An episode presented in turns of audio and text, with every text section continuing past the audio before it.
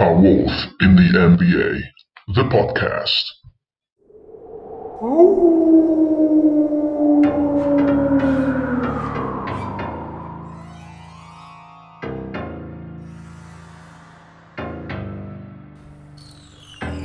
Ciao ragazzi e benvenuti all'episodio numero 15 di A Wolves in the NBA, il podcast italiano dei Minnesota Timberwolves. Io sono Fra e um, oggi voglio parlare con voi di quello che secondo me è stato un, è stata una serie di sconfitte esemplari di tutto quello che c'è di sbagliato in questa squadra in questo momento. E in particolare oggi voglio parlare con voi della sconfitta contro gli Spurs perché eh, che è successa il 3 febbraio qualche giorno fa che secondo me è stata forse l'esempio più lampante di, di come stiamo giocando e soprattutto di come stiamo perdendo.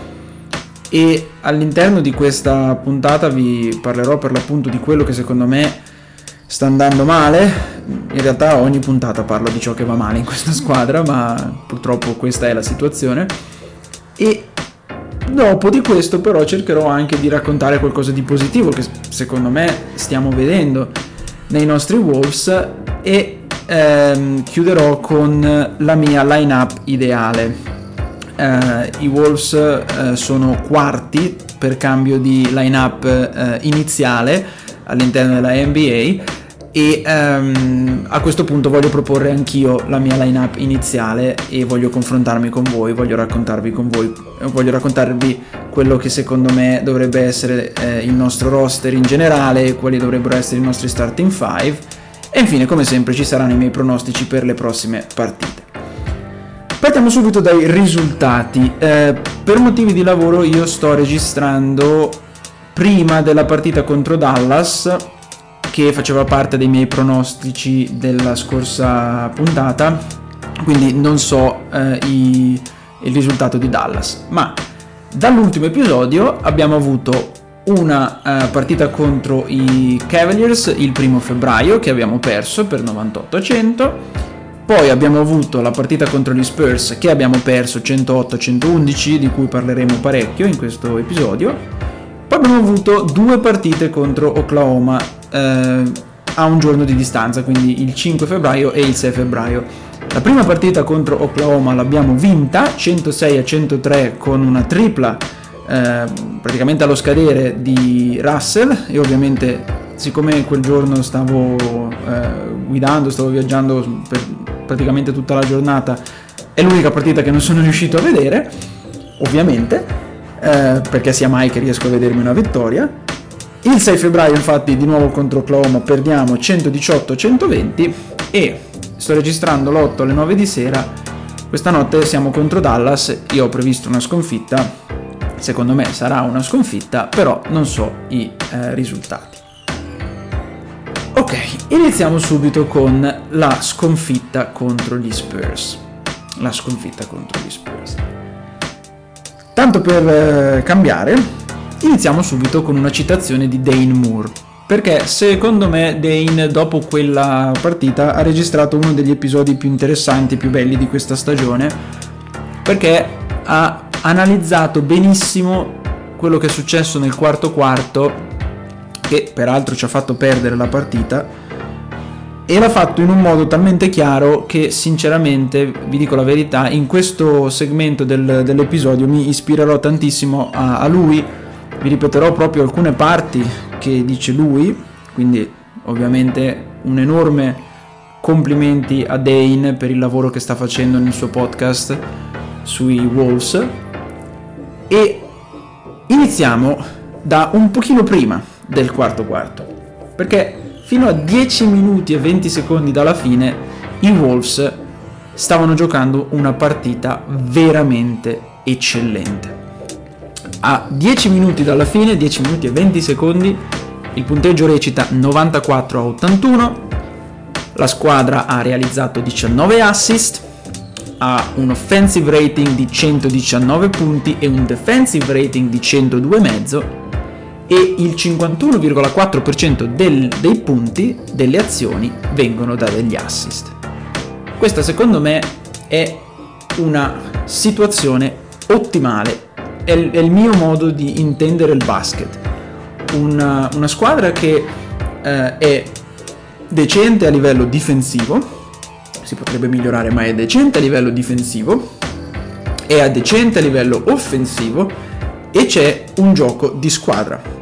La palla gira, perché questo viene, si dimostra, non si vede subito dal, dal numero di assist.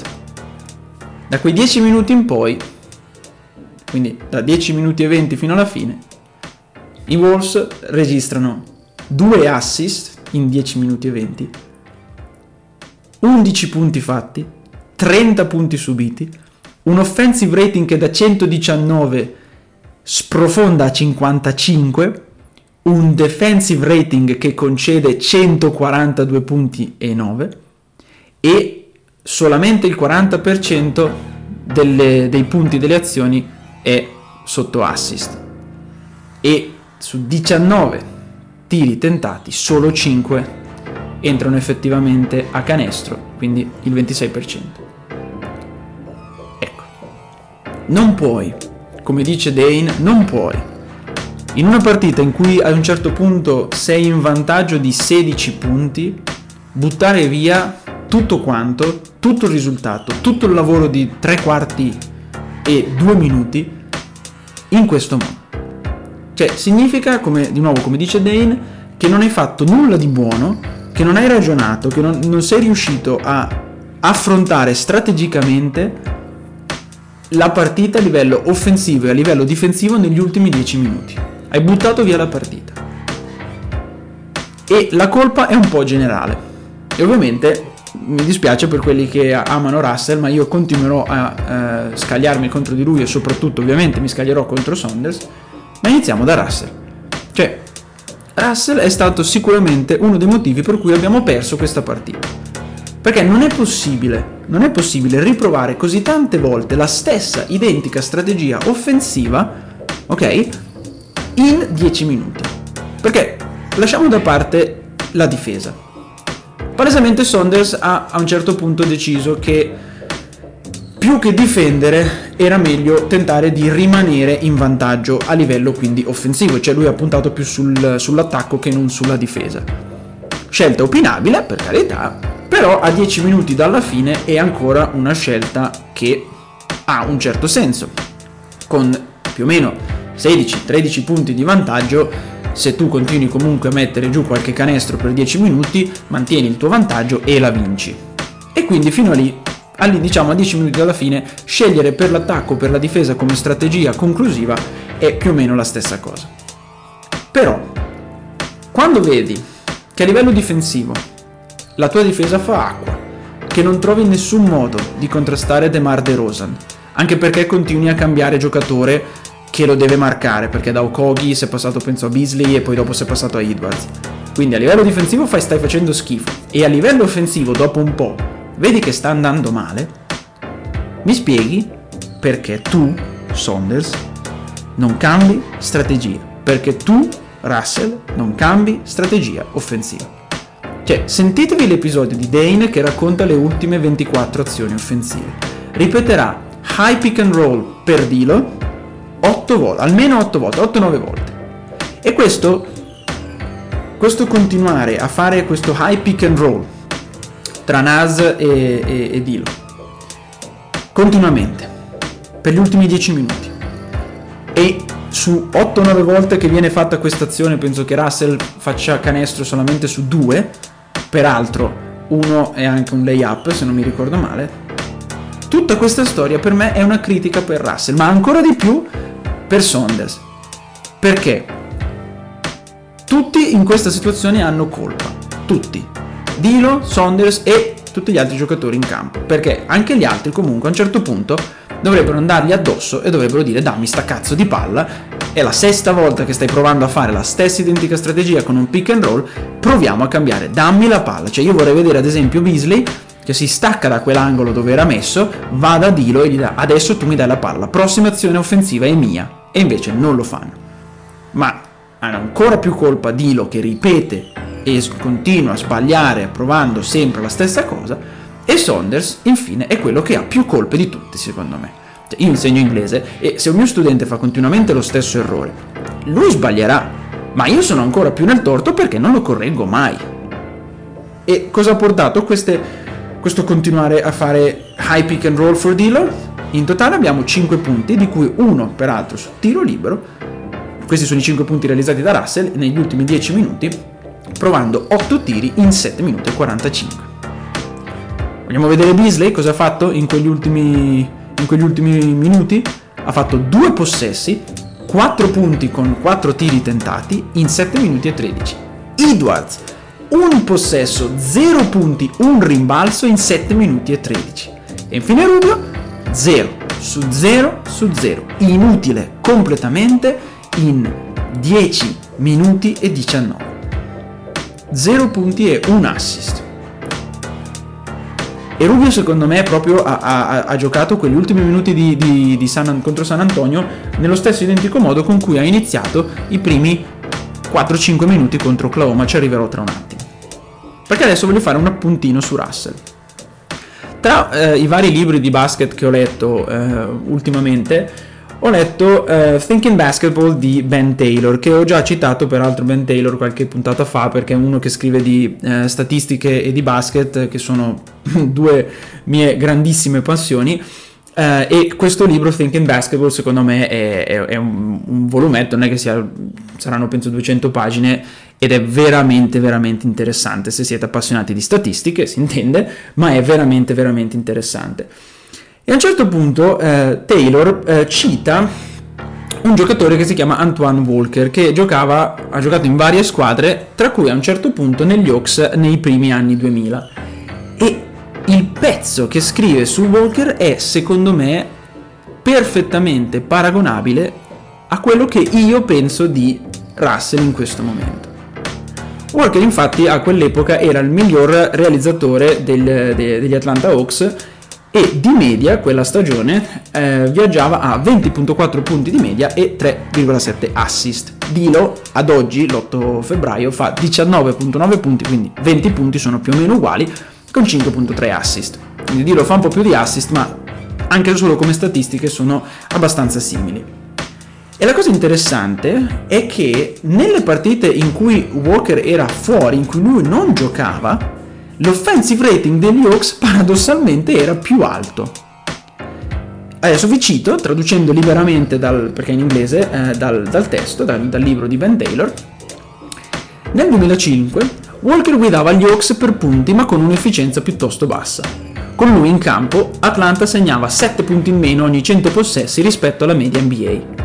Nelle 29 partite senza di lui l'attacco migliorava di 5 punti. Ora, com'è possibile che una squadra perda il suo miglior realizzatore e migliori la propria efficienza offensiva? Perché con Walker in campo un certo numero di possessi di Atlanta finiva con lui che cercava di segnare in isolamento. O oh, guarda un po', questo lo aggiungo io, questo lo aggiungo io, ma o oh, guarda un po' che cercava di segnare in isolamento. Vi ricorda qualcosa? Gli Hawks quindi limitavano i loro tentativi vicini alla media che non provenivano da Walker e li rimpiazzavano con il suo arsenale di tiri inefficiente e scelti male. I suoi 20 punti a partita erano fatti a spese di Atlanta che poteva cercare altri modi più efficienti di segnare. E questo pezzo mi ha talmente colpito che ho voluto vedere se anche per Russell valeva la stessa identica cosa, cioè volevo andare a vedere se l'offensive rating, cioè la nostra efficienza offensiva, cambia nelle partite con Russell in campo e nelle partite senza Russell in campo. E un'altra cosa che volevo vedere, perché secondo me era esattamente collegata all'offensive rating, era la percentuale di azioni eh, di punti realizzati su assist. Quindi sono anche andato a vedere l'assist percentages. E quello che ho fatto è stato prendere le ultime quattro partite giocate senza Russell, ossia quella contro New Orleans, le due contro Golden State e la seconda contro Oklahoma, e le ho confrontate con le ultime quattro in cui invece Russell ha giocato. Le due contro eh, Cleveland, quella contro San Antonio e la prima contro OKC. E quello che vedo, quello che ho scoperto, è che i dati sembrano esattamente dare ragione alla teoria di cui parlavo prima, cioè una squadra con il suo miglior realizzatore fuori eh, dalla partita aumenta la propria efficienza offensiva. Scusate. Cioè, nelle ultime quattro gare senza Dilo, la palla gira di più e segniamo di più. Perché infatti nelle quattro partite con Dilo, quindi con Dilo, i Wolves mettono a segno 106.3 punti di offensive rating, 106.3 e c'è una, una, assist percentage, quindi una percentuale di assist del 56.4%. Buona, per carità. Ma nelle quattro partite senza Russell noi realizziamo 109.1 punti, quindi praticamente 3 punti in più e la percentuale di assist si alza 61.3%. Quindi significa che nelle, da quello che si vede, e ovviamente prima di linciarmi lo so benissimo che questo campione è estremamente piccolo, stiamo parlando di quattro partite, ma è comunque indicativo, secondo me. Ovviamente eh, Ben Taylor parla di Walker e qui lui aveva un, eh, un campione di 29 partite senza Walker in campo, io invece ne ho solamente 4 per il momento, ma rimane che anche solo in queste 4 i Wolves senza Dilo segnano di più, quasi 3 punti di differenza e non a caso secondo me la palla gira di più, c'è una differenza in percentuale di 5 punti. E addirittura se io considero le ultime 5 gare con, con Dilo in campo e metto dentro nei miei calcoli anche la sconfitta contro Philadelphia, abbiamo un offensive rating che cala ulteriormente a 103 punti e mezzo rispetto ai 109,1 senza Russell e gli assist rimangono invece più o meno uguali, 56.5%. Certo, nelle ultime tre vittorie, due di queste vedono Dilo in campo, anche se, penso che alcuni di voi la pensano come me, la vittoria contro i Cavs è stata più dovuta a una ottima partita da parte di Edwards, di Edwards e di Beasley, che non effettivamente a Russell. Questa situazione secondo me è esattamente quello che non dovrebbe verificarsi. Non è possibile che quello che è il tuo, uno dei tuoi migliori realizzatori in questo momento, si toglie dalla, dall'azione e tu segni di più.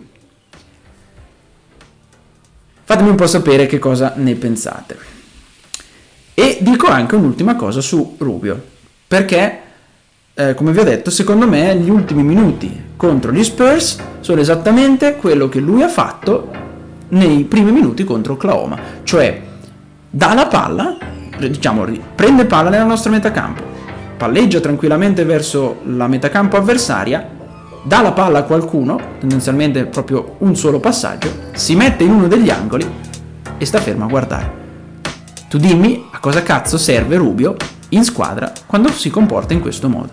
Perché sai benissimo che non gli darai mai la palla per tirare perché non è un tiratore e dare la palla a qualcuno e poi spostarsi nell'angolo dove non servi assolutamente a nulla non ha nessun senso. E io non riesco a capire perché Saunders continui a eh, disegnare degli schemi con Rubio che fa questo tipo di movimento.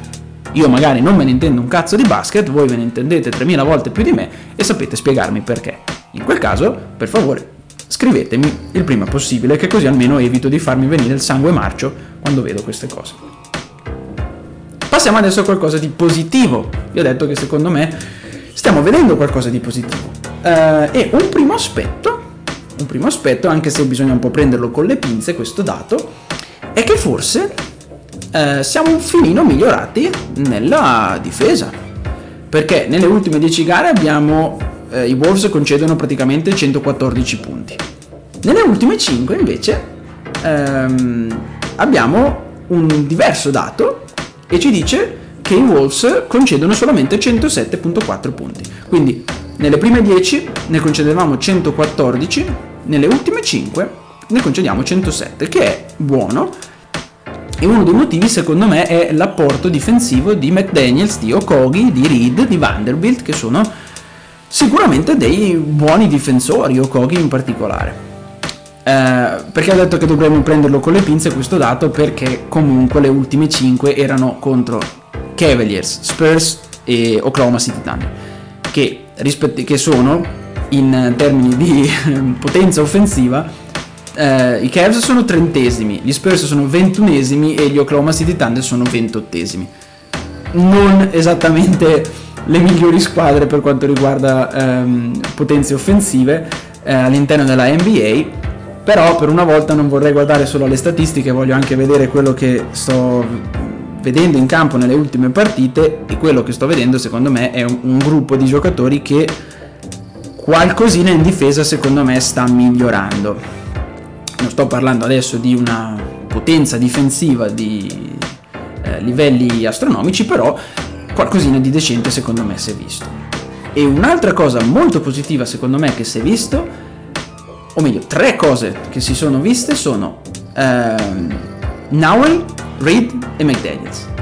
A parte Edwards che sta giocando benissimo le ultime partite, se volete magari nel, nel, prossimo episodio faccio proprio un segmento solo su di lui, ma per non parlare sempre dei soliti e soprattutto per non parlare sempre male dei soliti, parliamo di qualcosa di bello, parliamo di qualcosa di decente. Secondo me Nowell, Nowell sta facendo delle partite strepitose, mi sta piacendo tantissimo come giocatore, ci mette un sacco di impegno mette a referto più o meno 11 punti di media, ma è veramente molto efficiente perché ha un field goal percentage del 47% e un true shooting del 59.5%. Tira i liberi con l'83.3% e ha un offensive rating, quindi segna 108 punti, 108 punti e mezzo ogni 100 possessi in 16 minuti. Per fare un paragone, Towns ha un offensive rating di 114 punti, giocando però il doppio dei minuti perché ne gioca 32. Quindi Nowell secondo me è un'ottima arma offensiva che Saunders deve assolutamente usare ancora di più perché veramente lo vedi giocare e quello che veramente apprezzo tantissimo di lui è la sua efficienza al tiro. Sai che se gli dai la palla, comunque la palla nel cesto alla fine lui la mette. Secondo me Nowell potrebbe essere uno di quei giocatori che entra dalla panchina che ti serve quando hai bisogno di segnare qualche punto e sai che con lui in campo la probabilità che la palla entri nel cesto aumenta. E poi, my man, Nasrid, adoro questo giocatore, mi sta piacendo tantissimo Nas, mi piace vedere, mi sta facendo godere come evoluzione del, del, del giocatore perché in queste ultime partite senza cut, che ormai sono anche tantissime, eh, Nas ha proprio preso secondo me a tutti, eh, a, tutto, a tutto proprio è diventato completamente secondo me la riserva perfetta di, di Towns. 13 punti di media, 5.2 rimbalzi, tira le triple con il 40% e il 50%, 53% scusate, di percentuale al tiro, eh, tiro tra virgolette si fa per dire perché lui tira solo da 3, altrimenti tutto sotto canestro, in post, in layup, ma comunque tutto sotto canestro, non prende un tiro da 2 neanche ad implorarlo tira il 74% ai liberi, che secondo me è una percentuale migliorabile per un centro, ma comunque non è male, ha un offensive rating di 102 e mette referto 1.3 eh, stoppate di media a partita. E Reed secondo me è un giocatore su cui dobbiamo assolutamente puntare anche quando rientra il nostro Towns, chissà quando perché ormai Stavo, ne stavo giusto parlando prima con un mio amico, stavo cercando di capire da quante settimane è fuori. Lui è stato eh, dichiarato positivo il 15 gennaio, quindi fatemi fare i conti rapidamente. Una, due, tre settimane. Tre settimane fuori ad, eh, all'8 febbraio. E ancora non si sa quando rientrerà. Oggi, se non sbaglio, è passato da out a questionable, quindi in teoria questo è un passo avanti, però ancora non si sa con precisione quando tornerà. E adesso concludiamo con la mia lineup ideale, perché è facile criticare, però è anche il caso adesso di eh, vedere, mettermi in gioco io, diciamo, no? Come giocherei io questi Wolves sulla base di quello che abbiamo visto in, questi, eh, in queste 22 gare. Allora, per me la lineup iniziale dovrebbe essere Dilo, Beasley, Okogi, Vanderbilt e Towns. Ovviamente sto immaginando una situazione in cui tutti sono eh, disponibili, quindi non sono fuori per Covid e sono ovviamente non infortunati. Quindi i miei 5 starter sarebbero Dilo, Beasley, Okogi, Vanderbilt e Towns.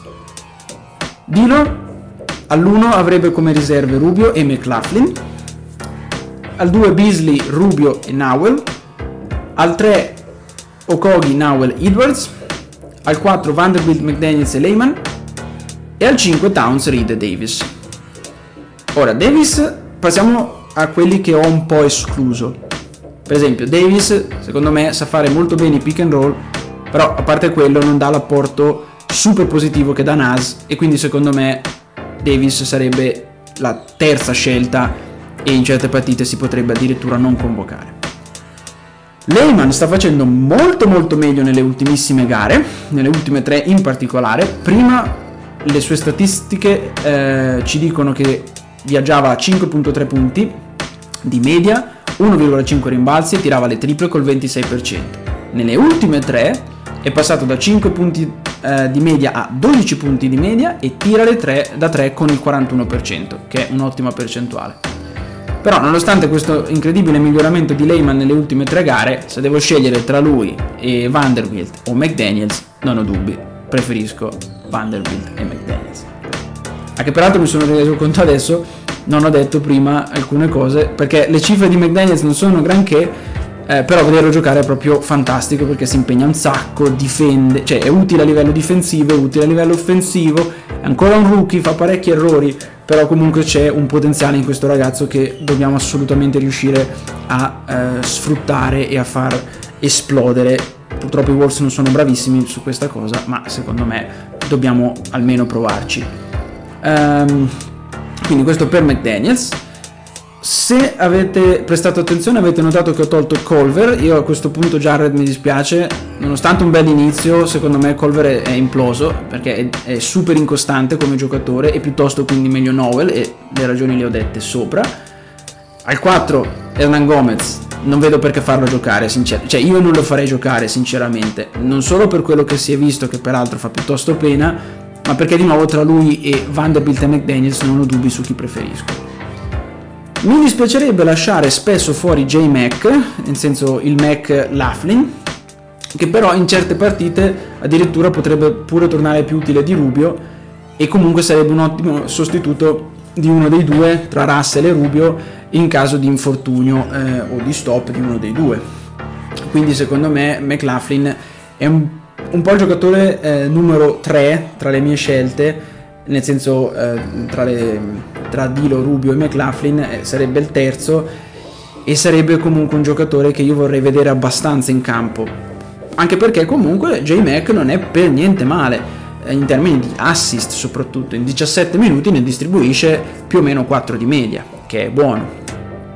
Ora come giocherei questi, eh, questi Wolves Ormai penso che l'avrete anche intuito, a me piace il gioco di squadra, a me piace il passare la palla e quindi per me lo stile di gioco dovrebbe vedere per l'appunto tanti passaggi di palla che partono da Dilo, da Rubio, che però devono giocare il meno possibile insieme, questi due, Dilo e Rubio.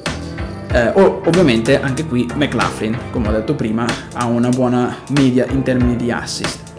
Per quanto riguarda le triple, dovrebbero essere, secondo me, solamente o quasi solamente delle triple in catch and shoot per Edwards, Reed, McDaniels e un pochino meno per Towns e Beasley. Perché dico solo in, ta- in catch and shoot? Perché le statistiche ci dicono che eh, questa è una squadra che non sa tirare quando pensa, cioè è molto molto meglio che questa squadra eh, semplicemente mh, prenda la palla e tiri in catch and shoot. Perché dico le statistiche? Perché se prendiamo Reed, ad esempio, le triple in catch and shoot sono messe a refer- sono segnate da Reed con il 42% di successo e tutte peraltro le sue triple eh, fatte sono assisted, 24. Beasley, eh, ho detto che lui avrebbe anche la possibilità di scegliere altre opzioni da 3 perché è un buon realizzatore dall'arco, ma anche lui il catch and shoot le mette giù col 36.8%. Mette anche quelle in pull-ups con il 41%, ma di nuovo anche lui catch and shoot 36.8. McDaniels 36.8 ed è la percentuale migliore da 3, quindi con il catch and shoot. Edwards anche lui è alla percentuale migliore da 3 quando tira in catch and shoot col 38.7%. E anche Towns, comunque, in questo momento, per quel poco che ha giocato, ha dimostrato di avere la migliore percentuale da 3 di nuovo in catch and shoot, col 42.9%. Quindi il mio stile di gioco prevederebbe tanti passaggi di palla e anche eh, dei passaggi che arrivano a dei giocatori dall'arco, ma comunque il più possibile in catch and shoot.